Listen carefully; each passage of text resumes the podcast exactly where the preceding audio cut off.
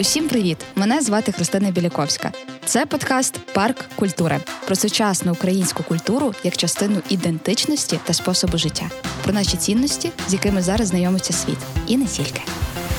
Наш культурний код ми досліджуємо у партнерстві з українською ай ті-компанією Intellias, де люди – головна цінність. Усім привіт! Ви слухаєте заключний епізод першого сезону подкасту «Парк культури». І якось, чесно кажучи, мені навіть не віриться, що це вже шоста розмова. Шоста розмова про нову українську культуру і не тільки. Про наші цінності, про те, що супроводжує нас зараз у такі складні часи. І за цей час нам вдалося зробити такий справжній діп-дайв, вибачте, будь ласка, у різні прояви і види сучасної культури від корпоративної до гастро, від культури стендапу до культури стартапу, від волонтерства до рівних можливостей. І весь сезон – це таке, як на мене, колесо огляду, що, в принципі, є нашою одноіменною рубрикою. І було б напрочуд дивно, якби коли ти приходиш у парк культури, ти не говорив про ще одну дуже важливу тему. Про тему, яка включає в себе різноманітність, сценарій і бажання змін, яке ти дивишся зазвичай з екрану. І яка змінює, в принципі. Тому ми сьогодні говоримо про нове українське кіно. Це був найдовший вступ нашого подкасту, але я обіцяю, що далі мене буде менше, бо сьогодні в нас дуже цікавий гість. Вітаю. От. Мені цікаво, коли українське кіно перестане бути новим. Оце гарне запитання, і давайте про це поговоримо. Ви вже по голосу, напевно, зрозуміли, що сьогодні ми говоримо з Наріманом Алієвим, українським режисером, сценаристом. Привіт, Нарімане, дуже рада знайомству. Вітаю. Сьогодні будемо говорити про українське кіно, про трохи про наші цінності і про те, що зараз тебе драйвить і чим ти зараз займаєшся. Бо дуже багато, в принципі, я дивилася якісь останні твої інтерв'ю, і все-таки сьогодні трохи більше хочеться про культуру. І про зміни, які ти передбачаєш, які можуть відбутися в нашому суспільстві. Але почнемо, напевно, з твого подкасту. Як я казала, вже з двадцять четвертого лютого це був один із єдиних, напевно, подкастів, який я слухала. Я тобі дуже за це дякую, особливо «Щоденник війни», бо це дуже резонувало десь з моїми емоціями. І ця справжність, і те, що ти відчував, і фрази, які ти туди закладав. А що тобі допомагало? Що ти слухав? Який контент? І зараз? Чи читав? А, насправді, то якраз після двадцять четвертого лютого відчуття того, що мені не вистачає ні знань, ні компетенції, було передовим. Тобто для мене не було відкриттям або шоком, що Росія раптом напала mm-hmm. на Україну. Тобто війна в мене тривала в моєму житті всі вісім років. І багато речей, ну, підсвідомо я розумів, я знав, да, я для себе артикулював. Але після двадцять четвертого лютого ми побачили, як для великої кількості людей в нашій країні це стало дійсно шоком. Тобто їхній світ рухнув, вони не очікували подібних подій, вони не готові були до подібних подій, і вони собі почали задавати перші питання. А що трапилось? А чому трапилось? І, ну, здавалось би, очевидні питання. Так. Але коли ти починаєш е- це артикулювати, виявляється, що це достатньо важко робити, коли в тебе недостатньо знань. Тобто, коли ти не можеш встановити причинно-наслідкові зв'язки і пояснити, скажімо, покроково людям, що, чому і як. Чому угу. Росія – це імперія, чому... Е- Україна постійно, скажімо так, не може, як сказати, чому Україна не може бути в дружніх, скажімо так, стосунках з Росією, так. І це і це не питання України, це питання якраз таки Росії. Так, і чому взагалі трапилася війна? Бо умовний Путін, він не є причиною війни, він є її наслідком. Так. Тобто це наслідком всі, всієї е, політ, всіх політик е, Російської імперії. І я почав е, потроху для себе, ну, скажімо, формулювати ці е, питання і відповіді на них, і чим я займався якраз таки там в щоденниках війни. Uh-huh. Тобто я намагався проговорити дуже базові речі, які, здавалось би, не мають бути питаннями, але насправді ці питання досі вирують. Бо якраз, ну, тобто, у мене немає ніяких звинувачень там до людей, які е, не існували до цього, скажімо, в українському контексті, е, просто тому я розумію силу інструментів, які були використані, скажімо, Росією для того, щоб ці люди не опинялися в цьому контексті. І після двадцять четвертого лютого о, люди, які м, знаходились в інформаційному просторі, в культурному просторі російському, і в які, коли у них були свої смаки, свої орієнтири, так, свої кумири. І в один день все це рушиться. Виявляється, mm-hmm. що це, це паперовий будиночок. Але в них немає ні смаків, ні орієнтирів українських. Вони не знають, кого читати, кого слухати. слухати. Так, і на цьому фоні вже з'являються в нас інші, скажімо, такі фаворити, які вже такі більш гібридні, як ми бачимо там е- сьогодні. Але це все одно якийсь, але прогрес. І я собі почав задавати теж такі банальні питання і споживати, ну, більше читати українську літературу, більше там читати елементарно навіть Вікіпедії, просто якихось базових фактів. Да? Mm-hmm. Ем, ось і все. Тобто вивчив для себе декілька визначень, а що таке експансія, наприклад. Виявляється, експансія буває дуже різною. Так що експа... військова експансія... Культурна в тому числі. В частності, да. Mm-hmm. Тобто військова експансія, яку ми спостерігаємо зараз, це фінальний етап будь-якої, будь-якого захоплення. Перед цим зазвичай інтегруються інші типи експансії. Це мовні експансії, інформаційні експансії, мовна експансія, експ... інформаційна експансія, це політична експансія, економічна, ем... культурна, культурна, культурна і, здається, все згадав, і потім тільки військова. Тобто йде підготовлення ґрунту. І якраз таки найкраща експансія, коли військової експансії не відбувається, коли mm-hmm. не треба вводити війська, щоб контролювати якісь території. І умовний цей прижок мангуста, який ми спостерігаємо вже вісім місяців від Росії, mm-hmm. такий досить, це такий досить відчай, тому що інші інструменти не спрацювали в тому, в тому вигляді, який Росія би хотіла би. Так чи інакше, за ці вісім років після Революції Гідності, незважаючи на території, які в нас окуповані, Україна будувала свій інший шлях, вона його розбудовувала. Це робила не так велика, не така велика кількість людей, їх не так сильно підтримували, але все одно ми бачимо по представникам навіть великої політики, як їхній вектор за дуже короткий час змінюється на дуже противоположні. Тому що вони розуміють, що не можна будувати, ну, неможливо будувати е, дружні або е, конструктивні стосунки з Росією. Так, е, і цей шлях він був. Просто він досить непомітний, і він, ну, ми нам би дійсно хотілося б його більш активного, так, але всьому свій час, називаємо це так. Контент, кажу, я більше став слухати е, мовного Володимира Ярмоленка, uh-huh. там культ-подкаст, там я почав е, читати літературу українську, тож саме там навіть інтерв'ю якоюсь Забуш, Забушко, дуже, дуже базовані, як то кажуть, так, uh-huh. е, більше цікавиться історію, навіть, ну, дуже поверхню. Тобто так. я зараз е, не роблю з себе якогось інтелектуала, просто ось навіть коли ти... Е, ми знаємо всі про Судети, ми знаємо про Мюнхенський договір тридцять восьмого року, але ми знаємо це як факт. А як розвивався цей факт? Ну, це цікаво, насправді. А це займає там п'ятнадцять-двадцять хвилин перегляду на історії без міфів якоїсь загальної картини, mm-hmm. так, щоб просто розуміти передумови і як це відбувалося.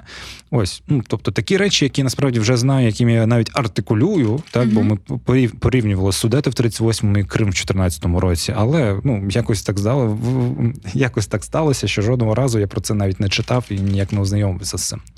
Ось і все. Тобто я ті речі, навіть якими артикулюю, намагаюся, намагався просто трошки глибше дізнатися про це. Дізнатися більше. А як стосовно, я все-таки дуже коротко, там недовго хочу це розкачувати, але питання мови максимально коротко. Ти класно говориш дуже українською. Я знаю, що там, скільки це, два роки тому ти ще не говорив українською? Чи там... Я українською говорив завжди, так. просто погано. Тобто не було такого моменту, що я не знав мову, а угу. потім раптом дізнався. Тобто, незважаючи на те, що я проживав в Криму, але все одно в мене була українська мова, викладалась, я дивився українське телебачення. Бачення, тобто це не було для мене uh-huh. вау, що це таке. Тобто я, ну, не було, ну, не було періоду в моєму так. житті, коли не існувала а, українська мова. Просто я її не практикував, називаємо це так. Не було необхідності а, і передумов для того, щоб її практикувати. Там десь три роки тому в публічній площині я повністю перейшов на українську. Це було поступово, але uh-huh. я повністю перейшов. Тобто інтерв'ю, виступи, не знаю, там все, що завгодно, лекції, виключно українською. І ну, після двадцять четвертого року, ой, після двадцять четвертого лютого я в побуті повністю перейшов на українську. Причому, що насправді вже до цього в мене там тридцять-сорок відсотків побуту вже було українською. Зараз я повністю перейшов. В мене залишилось тільки, напевно, батьки та родичі mm-hmm. в Криму, з якими я підтримую, типу, спілкування російською. Але, знову ж таки, я хотів би в одного дня перейти з ними на кримсько-татарську. Але це зовсім інше питання. Так. Ось, і в мене є чудовий лайфхак, як перейти на українську. Так. Почати. Почати. Просто говорити. Так, просто говорити, як ми бачимо навіть по якимось українським блогерам, які все життя говорили російською, і там принципово теж після двадцять четвертого перейшли. За півроку у всіх досить суттєвий прогрес. І насправді це, ну, угу. практика досить сильно е, допомагає е, набрати як вокабуляру, угу. так і просто відчувати себе впевненіше і все. Ну, просто практика. Угу. А в цьому всьому, коли зараз ми дивимося на різних там і культурних діячів, у тому числі, які активно комунікують про те, що вони там більше дізнаються про Україну зараз, про історію, говорять українською, нема в тебе такого відчуття, що десь це неправда, а трохи хайп? Ні, ну тут вже питання, можна говорити так, але питання, що далі йде, які кроки, так. наскільки, ну, наскільки вони розуміють якраз такий контекст.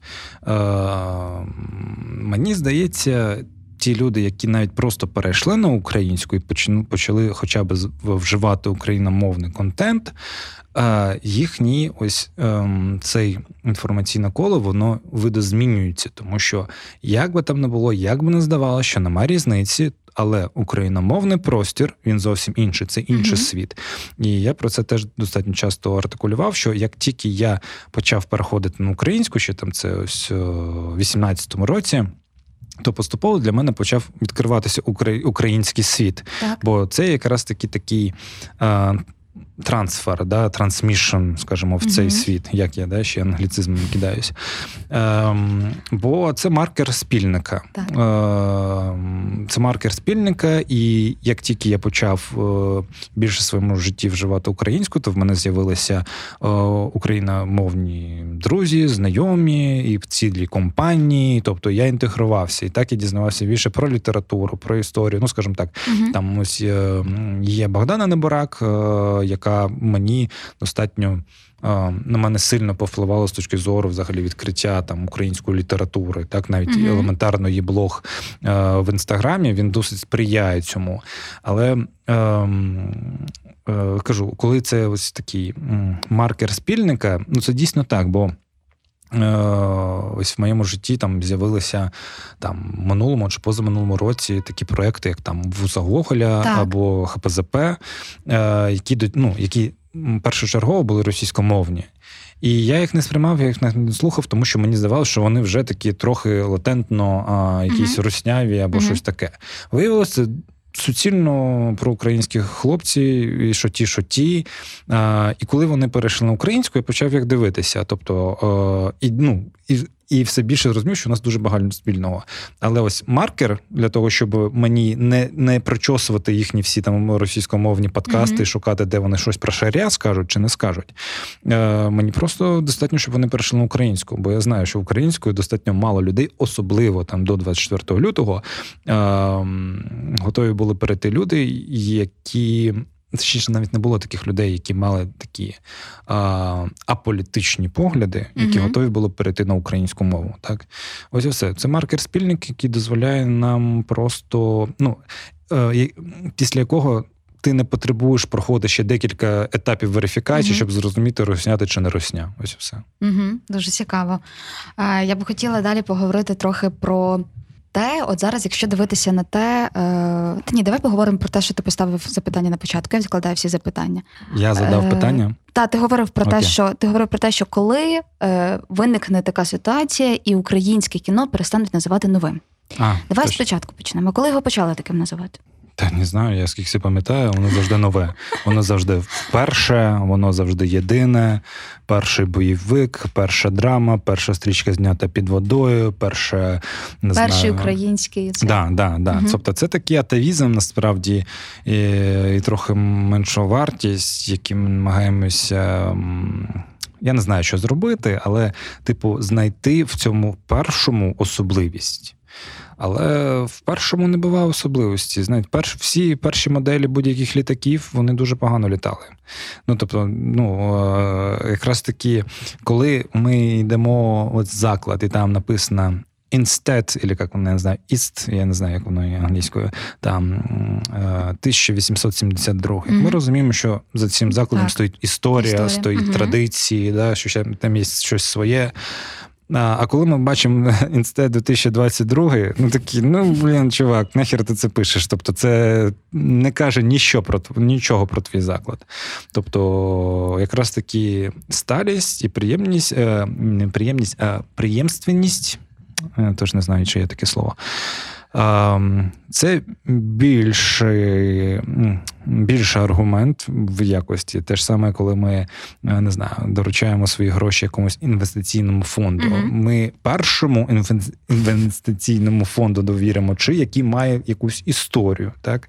Те ж саме там про режисерів, сценаристів. Типу, коли ти знімаєш перше кіно, це одне. Коли ти знімаєш десяте кіно, це друге. Ну, і тому це перше, нам треба цього позбуватися. Так, якщо говорити про те, що окей, е, коли ми зможемо цього позбутися? Так, я не знаю, коли позбавимося, коли... Ну, ось е, це як е, про мене часто, коли мене представляють, е, кажуть «відомий український режисер». Е, коли про якусь людину кажуть «відомий», то значить її ніхто не знає. Те ж саме, як про нове українське кіно. Ну, ну от в тебе, сорі, що прибиваю, так. але е, чому я вжила цю штуку? Ага. Недавно десь було інтерв'ю, де тебе називають популяризатором нового українського кіно. Більше того, розумієш? Це питання до тих людей, які Ні, я розумію, називають. Я розумію, але все ж таки, ну, є в суспільстві ця штука, що от зараз формується якесь... До речі, ми в усіх епізодах цього подкасту практично кожен гість приходить і каже, що, наприклад, стендап існував до того, він не новий. Так. Кіно існувало до того, воно не нове. Яке українське кіно? Не нове. Загалом. Про що воно? Який наш ключовий... Ну, ні, не буває таке. Okay. Ніхто не знімає одне кіно, яке, а зараз Україна буде знімати про це кіно. Або стендап, стендап-коміки будуть жартувати саме про це. Цим будуть відрізнятися стендап-коміки в Україні від Ірландії. Ні, так не існує. Це питання, скажімо так, існування. Українське кіно існувало. Воно так. існувало, скажімо, різні етапи. Воно репресовано, як і будь-які там mm-hmm. мистецькі штуки під час Радянського Союзу, тобто під час дев'яностих не було українського кіно, як і багато чого не було в Україні, тому що це було час виживання, так. а не процвітання, або не переосмислення. Тобто, і ну, навіть зараз у нас оцей, як сказати, у нас натхненний час, але це час боротьби за існування. Це не час ренесансу, насправді. То. Тобто, чи настане цей ренесанс? Це питання, ну, ну так, воно відкрите. Бо навіть коли Україна виграє, ми будемо дивитися, чи будуть у нас ресурси, можливості, персоналі, просто-напросто, які готові будуть цим займатися, бо ми всі платимо ціну, так, за, скажімо, за цю війну. І, ну, усюди буде важко. Тобто, і це наша проблема, тому що кожне покоління, по факту, починає заново. Тобто, кіно існувало там до мого uh-huh. покоління, до того покоління, але воно все переривалося, тобто, воно не має сталості.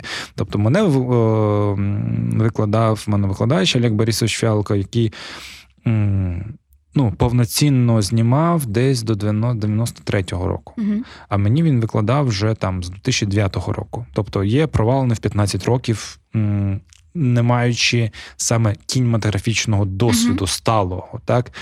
І не практику, не практикуючи людина, скажімо так, все одно вона тобі в, Це не значить, що це там поганий майстер, щось таке, але все одно, тобто, є прогавина. І мені там постійно ти починаєш навчатися трохи заново, тому що тобі викладають ще з точки зору вісімдесятих-сімдесятих роках, але вже в кінці нульових.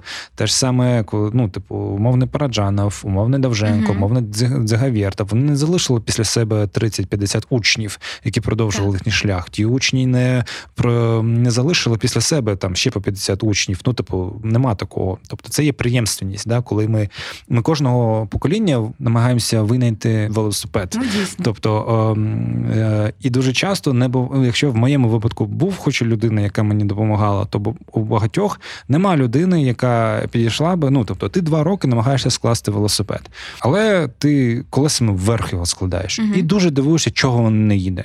Тобто, і тебе навіть нема перед людиною, яка скаже, так ти переверні велосипед. Ну, типу, а такі, угу. а, серйозно, так можна? Так, так можна. Можна. Тобто, коли ти починаєш заново щось робити, ти робиш всі помилки, які, умовно, робили до тебе. А коли в тебе є, умовно, цей фундамент, скажімо, досвіду, вже накопиченого поколіннями, тобі ці помилки одразу в тобі нівелюють, і ти, якби, не займаєшся цими примітивними помилками. Тобто, ти вже йдеш трохи далі. Ну, це моє таке бачення. Mm-hmm. Ось. Нове, не нове, просто ось це треба визнати, ось що Україна існує і існувала. Тобто в неї не було, мовно, державності, але, о, скажімо, українська нація існувала. Тобто вона достатньо складно існувала під різними імперіями. Так? Ну, тобто я взагалі представник кримсько-татарського так. народу, якого досі нема ні державності і не буде, скоріш за все, бо ну, вже так світ склався, бо нові державності не складаються. Так? Вже є існуючі, і тобто ми існуємо тих умовах, яких е, у нас є. Бо ми свої війни свого часу програли, і все. Ну, типу, угу. тепер ми виходимо з тих ситуацій, які в нас існують. Ось. Е, і ми стаємо частиною там української політичної нації. Але так. Україна існувала завжди. Ну, типу, і історії теж існувала завжди. Тобто те, що е, оце з'явилося нове, це просто якраз такі е, штука, що а ми старе-то ніколи не вивчали, ми не бачили, не задумувалися. Або ми, ну, нам постійно заперечували, що щось було. Угу. Так? Нам постійно заперечували. І тут, коли щось з'явилося, ми такі... Нове. Да, нове, нове. Да ні, ні, ні, ні. Ну, ми що, ви, ну, типу... Або буває інше, що, типу, знаєш, типу, українці винайшли кінематограф. Вони були, ну, типу, із крайності в крайнощі. Ну, типу, ні, ну, тобто, е- України свій особистий шлях, але він не є е- особливим. Ну, тобто, е- ну, для кожної нації свій шлях є особливим. Так. Але треба визнати, що, типу, ми проходимо с- е- свою цю національну боротьбу е- зі становленням нації, зі становленням своєї державності і за, е- скажімо, отримання цього е- спільного досвіду та пам'яті, який нарешті нас об'єднає. А, і це зараз відбувається. Тобто зараз відбувається становлення, mm-hmm. скажімо, такої політичної нації, держави України, Україна, але це не нівелює всього того, що було, тому що все це досвід. якраз досвід, і якраз такий, який привів Україну до цієї точки. Mm-hmm. Якщо б не було поряд ну, такої агресивної імперії, так, яка є Росія, то, може, це було б легше, може, це було б по-іншому, я не знаю. Ну, типу, але це, це природній шлях. Тобто, якщо це природній шлях до становлення держави. Ось, і Україна його зараз проходить. І дуже шкода, що такою ціною. Але, знову ж таки, це не наша провина. Угу. А якщо перейти більше до саме е, механізму і ідейності створення зараз різних культурних продуктів, в тому числі фільмів, здається зараз, що кожна історія особлива в Україні. Тому що, ну, по-перше, тому що вона відбувається кожного дня, тому угу. що кожного разу здається, що оце сюжет фільму, оце там точно треба написати в книжці. Угу. І як, тобто є дуже багато людей, які не мають освіти режисера, вочевидь. І вони не Але будуть знімати зараз... кіно. От, я хотіла запитати, чи ти, яка взагалі твоя думка стосовно цього? Чи ті люди, які не мають режисерської освіти, перше запитання, угу. чи можуть і чи мають вони знімати фільми? Бо зараз, ну, я не знаю, просто я теж там в своєму такому середовищі, я бачу, що люди, навіть які не мають досвіду, вони там, от, в нас таке відбулося, така історія, я хочу про це зробити, там, документальний фільм, скажімо. Не маючи досвіду. Так, ні, ну, нехай роблять. Просто практика показує, що так. людей, які не мають досвіду, вони... по висновку нічого не зроблять. Угу. Ну, тобто типу... пройде оця, я зроблю і... Ну, це одна справа казати, як треба, а інша справа це зробити. Так, ну це нічого, ніякого образу тих людей, які хочуть, але це такий первис, первинний імпульс до бажання, до проявів. Mm-hmm. Так? Але коли ти ступаєш на шлях практики, виявляється, що все не так, як ти очікував, що все не так, як просто, і все набагато складніше. Це ось дуже простий приклад. Наприклад, мої родичі дуже часто мені розповідали, яке кіно і як треба знімати. Угу. А я не міг зрозуміти, типу, в чому прикол. Ну, я їх питаю, а чого ви вирішили, що ви ну, знаєте, як знімати кіно? Вони мені кажуть, ну, ми ж кіно дивимося. Ну, типу, угу. так, ну, все ж елементарно. Я їм відповів, ну, я теж їм помідори, але не розповідаю людям, яких вирощувати. Це дуже різне. Тобто я можу сказати, який смак, який смачніший, який менш, там, не знаю, який мені подобається по формі, по структурі, все що завгодно. Mm-hmm. Але як їх вирощують, я ну, гадки не маю. Mm-hmm. Те ж саме з будь-яким продуктом, та, те ж саме з кіно. Всі ці історії, ну, якісь будуть зняті, якісь не будуть зняті, якісь будуть зняті добре, якісь будуть зняти погано. Ну, тобто, буде все, це нормально, це процес. Питання, що кіно, кіно воно дуже е, часозатратне, е, дороге та важке. Ну, тобто, потребує великих ресурсів в усіх, в усіх розуміннях. Mm-hmm. Так, і що, ну, це важко робити, бо до цього в нас кіно було дотоване. Mm-hmm. Причому досить суттєво дотована державою. Зараз ну, велике питання, що буде далі. Ну, тобто, я не знаю, що буде далі. Тобто, чи будуть ресурси елементарно, я навіть не про знання, не про ідеї кажу, чи будуть ресурси для, для, того, щоб, для того, щоб просто якесь кіно було навіть погане, я не кажу зараз про геніальне. Ось, треба це розуміти. У кого, ну, хтось буде там витрачати сім років, щоб зняти все ж таки кіно, буде шукати, не знаю, краудфандинг, там щось збирати по копійки, там і теж економити, щось зробити. Але я що вивчив, як тільки е, твоя увага переходить від того, е, що е, коли ти просто докладаєш зусиль для того, щоб зробити, а не докладаєш зусиль, думаючи, як це зробити, mm-hmm. то воно нівелюється, на жаль. Тобто ем, тут оце дешево, дешево, швидко та якісно, цей, скажімо, трикутник, mm-hmm. він дуже сильно працює. Ну, типу, в кіно особливо, бо це дуже м, затратна штука. І потім, ну, досить легко кіно зняти погано. Ну, досить легко зробити погане кіно, бо там величезна кількість факторів, які впливають на результат. Навіть якщо ти в тебе геніальна ідея, якщо ти дуже професійна, але одна людина не робить кіно. Тобто, це величезна кількість факторів, ресурсів, часу, просто можливостей та, ну, не знаю, там, а, фортуни для того, щоб воно вдалося. Тому кіно, воно достатньо... А, це важке питання. Воно дуже привабливе. От так, ну, ось, умовно, зняти кіно про Азовсталь. Ну, можуть бути п'ятдесят різних фільмів. Тільки лінивий про це не сказав, ну, що? Ну, незрозуміло. Ну, тобто, була Буча, там, Азовсталь, там, не знаю, зараз буде, там, битва за Херсон. Угу. Але це не фільм, це тема. Так. Ну, типу, там можуть бути сотні фільмів просто про це. Сотні. Так? Що з цього вибрати, як зробити, що ми хочемо сказати, навіщо ми це знімаємо, кого ми зображаємо. Типу, ну, це, ось кажу, зняти там, фільм про битву за Херсон. Це навіть не перший крок для того, щоб зробити кіно. Це мінус третій крок. Ну, тому що, ну, окей, круто. Це як зняти фільм про Майдан. Ну, окей, далі.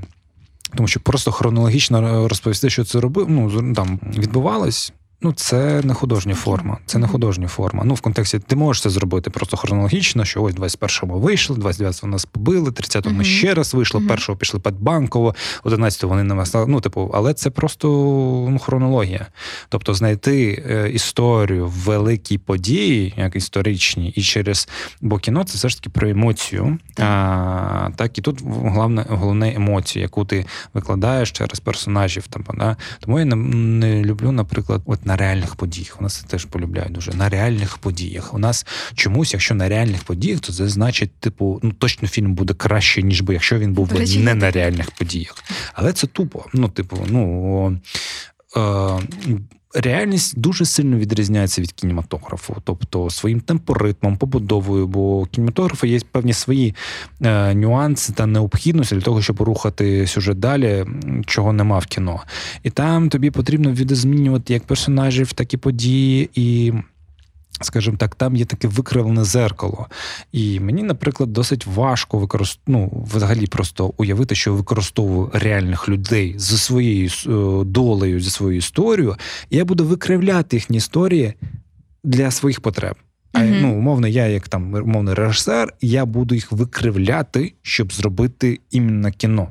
А, їхні історії будуть від, ну, далекими від цього. Вони будуть казати, а це було не так. Тому ну, мені краще mm-hmm. вигадати персонажів, взяти певні елементи, які мені потрібні для того, щоб ось там а, відтворити а, ту ідею, яка я задумався, а не підлаштовувати чиюсь реальну історію, викривляти для того, щоб в мене вийшло. Так? І в нас ну, ця штука, що на реальних подіях мене дуже бісить. Я не розумію, чому люди, чому люди вважають, що якщо щось трапилось насправді, то воно краще ляже в кіно. Да не ляже. Ну, типу, не ляже. В тому той прикол, що реальні події і ті, які в кіно, це дуже різні події. І по дуже різному відокремленні. Але це такі, як... такий хук маркетинговий, типу, ось, ось так mm-hmm. люди. І найгірше, що потім будуть, глядачі будуть сприймати реальну історію через призму художньої. Тобто вони будуть думати, що так все і відбувалось. Mm-hmm. Да, а, ну, коротше, таке. Угу. Але от про новий фільм, який ви плануєте зняти, саме про Ортолан, це знову історія. І як я розумів вже з того, що ти сказав тільки що, ну це ж історія трагедії через історію хлопчика. Якщо я правильно розумію, то е, сам цей хлопчик, його історія, вона вигадана. Так. Угу. Добре. І знову ж таки вернемось тепер до е, поступово цих кроків, як взагалі, окей, я собі вирішила, що я хочу там фільм про Азовсталь, і в мене це не найкращий варіант, але що далі? Далі я маю знайти історію людини, як, через яку я можу це розповісти, це один шлях. Який ще є? Як ще це може працювати для того, щоб насправді було більше е, фільмів якісних, хороших? Це, я тобі зараз рецепт не скажу. Це так все. Ні, легко. Не рецепт, просто твої думки. А, я, ну, я тому, умовно, не беруся там за навіть в ідеях про Азовсталь або про якісь угу. події, бо я не знаю. Ну, мене там не було. Я а, собі буду вигадувати це. Тому я не берусь. Ну, тобто, я не відчуваю в собі це. Є люди, які там відчувають, які можуть і, напевно, зроблять краще за мене. Да? Тобто, я знаю достатньо вузьку свою профільну штуку, яку я, типу, намагаюся робити.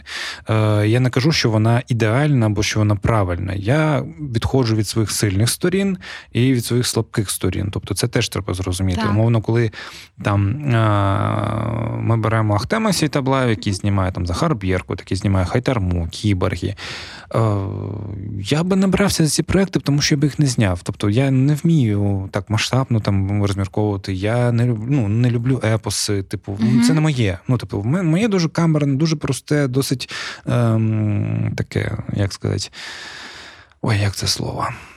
Нішеве? Не, не нішеве. Ну, ем... досить просте. Да? Тобто uh-huh. я на досить простих речах, на досить простих ситуаціях, по факту, намагаюся розкласти. Да? А ну, там, умовно, такий епосний режисер. Да? І це його приготили. І тому йому пропонують, наприклад, такі проекти. Мені такі проекти не пропонують, бо ну, типу, я не той режисер. Ось і все. Тобто кіно буває теж різне. Uh-huh. Хтось може через, не знаю, через... ну там, коли буде деокупована Маріуполь, через сам факт, через саму Азовсталь показати, так, зробити будівлю героям. Я не знаю, ну, тобто, по-різному бувають, різні форми є. А, вау, вау, ми наче постійно в землетрусі.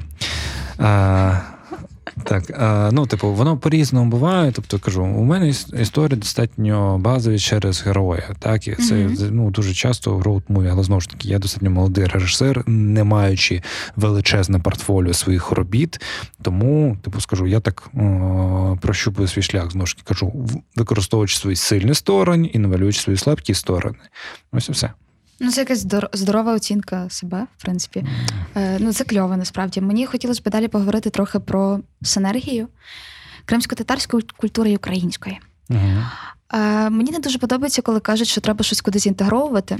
І ну, це якийсь дивний підхід. Ну, часто там кажуть, як інтегрувати якусь там культуру в якусь. Хіба нам потрібна інтеграція культур? Для mm. того, щоб е, люди більше знали про культуру кримських татар. Ну, Як... так.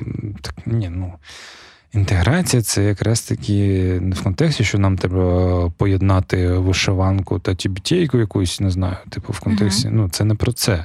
Це про те, щоб в українській площині існувала кримсько-татарська культура, і так само кримсько-татарська, і навпаки. І навпаки, і навпаки угу. да. О, це про як це зробити зрозуміло, як це зробити доступно, і як це зробити достатньо, ну, масштабувати. Так, але це зараз все досить гіпотетичні питання, тому що, знову ж таки, ми не знаємо, на яких позиціях ми вийдемо з війни. Ми не знаємо, що ми отримаємо після деокупованого Криму, яка там буде ситуація. Тобто питань дуже багато. Все, що зараз розмірковується, воно дуже гіпотетично.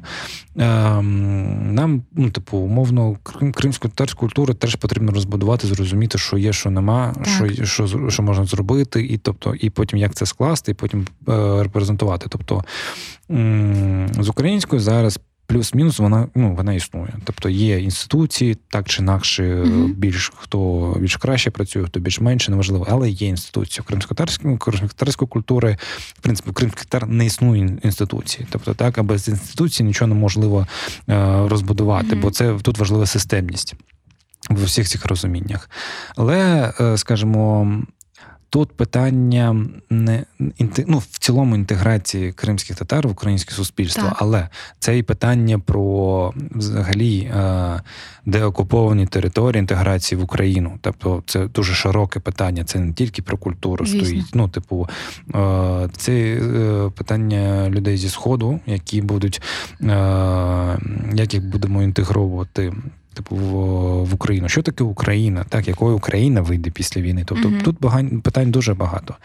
І я би їх не впирав би все так чисто в культуру. Культура – це один з елементів, дуже важливий репрезентації, важливий для архівації, важливий для розуміння, рефлексії і всього, всього всіх таких речей. Дуже важлива. Але вона не з'явиться теж не звідки. Ну, типу, це все виховується. Тобто, щоб в нас з'явився з'явились представники, які будуть якраз репрезентувати, ну, їх треба виховувати. Вони, якщо ми думаємо, що ми просто зараз поїдемо е- кудись і дістанемо там якусь жемчужину, перлину, яка буде нам, ох, там, які картини малювати, або ох, яке кіно знімати. Ні. Це виховується. Тобто е- ми можемо подивитися на будь-яку е- так звану, будь-які такі, скажімо, звані розвинуті країни, і якщо ми побачимо, що десь вони мають успіх, угу. то можна прослідкувати, і, ну, що вони робили, щоб цей успіх був. І він достатньо про систему. Так? Угу. Щоб, умовно, в спорті були досягнення, треба створити умови для цих звершень. Те ж саме про культуру, те ж саме угу. про економічні якийсь розвиток. Тобто це про створення умов для того, щоб це була можливість. Така була mm-hmm. можливість. Але е, питання Криму – це питання, вперше все, деокупації взагалі. Ну, типу, бо ну, зараз дуже гостро все це стоїть. Ну, ми розуміємо. Тобто, йде війна. Дуже кровопролитна. І це питання одне з, скажімо так, провокативних, бо достатньо в цьому контексті ще російських наративів про кримських татар, або достатньо там в українській спільноті людей, які не, осві... не освічені в цих питаннях, і створювати ще один срач на рівному місці, коли про це uh-huh. гіпотетичне питання, uh-huh. я не бачу сенсу, ну, скажімо uh-huh. так. Ну, і в цілому зараз всі розмови про українську культуру, вони достатньо гіпотетичні. Тобто ну, всі по інерції зараз щось роблять, виробляють, тобто витрачають ресурси, бо потрібно щось робити.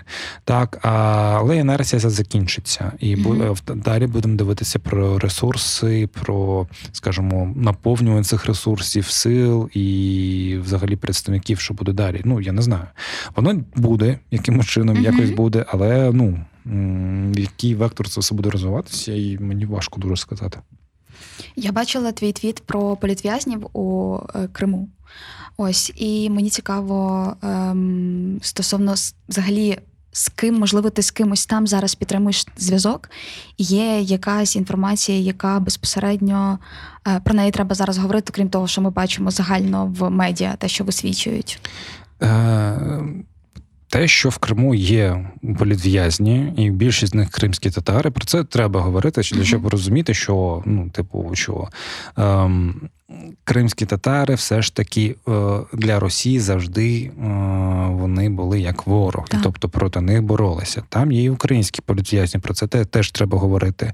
І, але зараз Крим нічим не відрізняється від інших окупованих територій. Тобто всі ці ем, насилля, вбивства, які ми бачимо, все це може трапитися і на інших територіях, в частності в Криму. Тобто там не було вбивств і насилля тільки тому, що вдалося в дві тисячі чотирнадцятому році Росії, Росії зайти, скажімо так, без великого супротиву.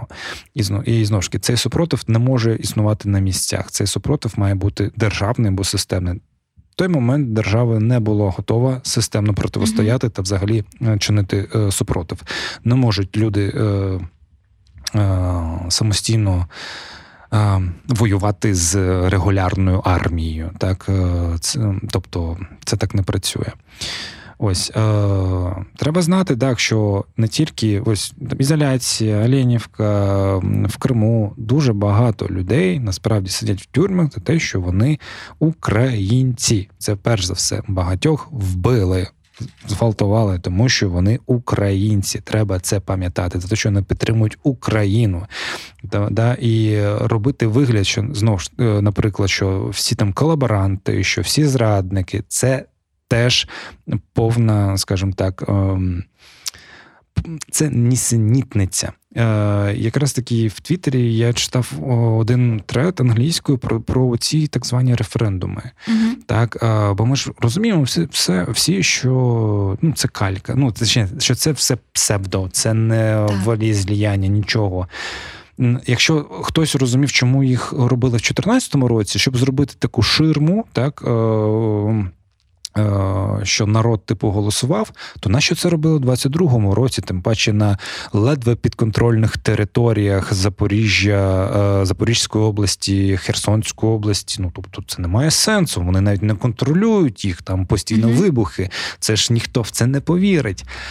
А тут і там був трет дуже цікавий про те, що так робила Радянський Союз, тобто це умовно, це КГБшні такі е, інструменти, і так робив Сталін, Радянський Союз, як тільки вони е, окуповували території країн Балтії, коли вони окуповували Бессарабію, вони там усюди проводили референдум, і потім казали, дивіться, як народ нас підтримує. Писали е, цифри дев'яносто відсотків, дев'яносто п'ять відсотків, тобто mm-hmm. все один в один. Тут прикол якраз таки психологічний, е, бо ми можемо, хтось може знати, що це, це брехня, а хтось може повірити. І цього достатньо, щоб вже хтось в це Правда. повірив. Так, бо і це така штука. Ось, наприклад, скажімо так, от ми сидимо зараз в кімнаті, нас четверо. І нам хтось сказав, що троє із нас підтримують Путіна. І ми сидимо... Такі ми знаємо, ну я не підтримую Путіна, значить вони троє підтримують Путіна. Е, і я не буду з ними говорити, бо тоді ну, вони мене загризуть. Uh-huh. Так? І так само кожен на нас буде пальцем тикати. Ну, типу, що о, я та знаю, що я не голосував, але навколо мене всі, які голосували. Тому небезпечно казати про те, що ти не голосував. Е, а то і, а, навпак, і те ж саме з голосуванням, якщо... тебе пов'язують кров'ю. Якщо якісь, якщо о, та невелика кількість людей, яка ходила на ці референдуми в Криму або в ДНР, ЛНР, так звані, ем, якщо вони ходили, бо ну я знаю приклади, коли люди думали, що це дійсно голосування. Ну, вони дійсно вірні. Бо вони дивилися російське ну, телебачення. Немає доступу до нашого контенту. Ні, це в чотирнадцятий рік кажу. чотирнадцятий рік кажу.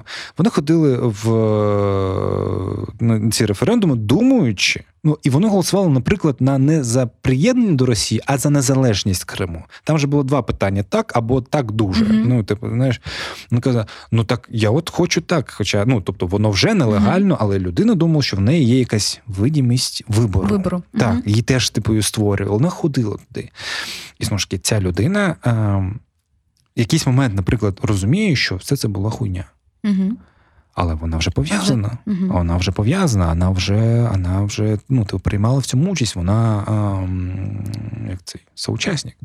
Ну, в тебе нема можливості зрозуміти, що відбувається, ти в окупації. Це а, такий досвід, який насправді ну, багатьом ну, просто невідомий, слава угу. Богу. Слава Богу, але робити висновки з якимись зовнішніми речами про достатньо суттєві події не треба.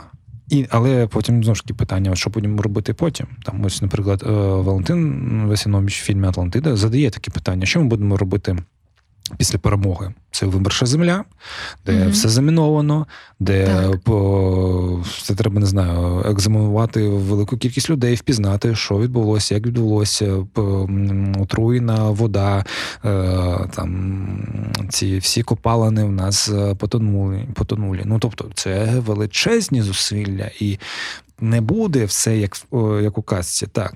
Тобто, ця війна, яка відбувається, це не про навіть краще наше життя, нашого покоління. Це можливість мати краще життя нашим дітям та нашим внукам. Але якщо ми зараз не побудуємо цей фундамент, якщо ми mm-hmm. не виборемо цю можливість, то в них точно його не буде. Ось і все. Тобто, ну, ці питання, з якими ми будемо жити дуже довго і дискутувати дуже довго, дуже по-різному. Ми будемо опонувати дуже... як сказати, дурним тезам, бо дурні тези, їх набагато легше е, масштабувати, бо вони дуже прості і, умовно, досить сильно все спрощують. Угу. А нічого, ну, це, ну, як це зараз на, скажімо, те, що відбувається на фронті. Там, не знаю, дайте нам атакам, і, блядь, ми завтра Москву візьмемо. Да? Дайте нам більше, ну, у нас перший місяць, дайте нам більше джавелінів, другий місяць більше байрактарів, потім дайте нам хімарси. Ну, тобто, і ми думали, що кожна ця зброя вирішить всі наші питання. Ні, це досить комплексне рішення, ну, тобто, яке одна зброя не, ви, не виграє війну. Тобто, це треба розуміти так само, як в культурі, так само, як в економіці. Не можна, там, не знаю, давайте перейдемо на долар, і наша економіка буде процвітати. Не буде процвітати, так і саме в культурі, де, не знаю, скажімо, давайте знімати двісті стрічок на рік, і наша культура стане, не знаю, наше кіно стане, ну, не знаю, надзвичайним, не стане наше кіно надзвичайним. Mm-hmm. Так і в цьому. Треба розуміти, якщо ви чуєте дуже просту відповідь на дуже складне питання, то, скоріш за все, це все повна нісенітниця. Mm-hmm. І тому я не даю ніяких відповідей. Ем, добре. У нас взагалі є рубрики, але в цьому епізоді в нас нема рубрик. Останнє запитання. Але рубрика «Сюрприз» у нас є. Сюрприз.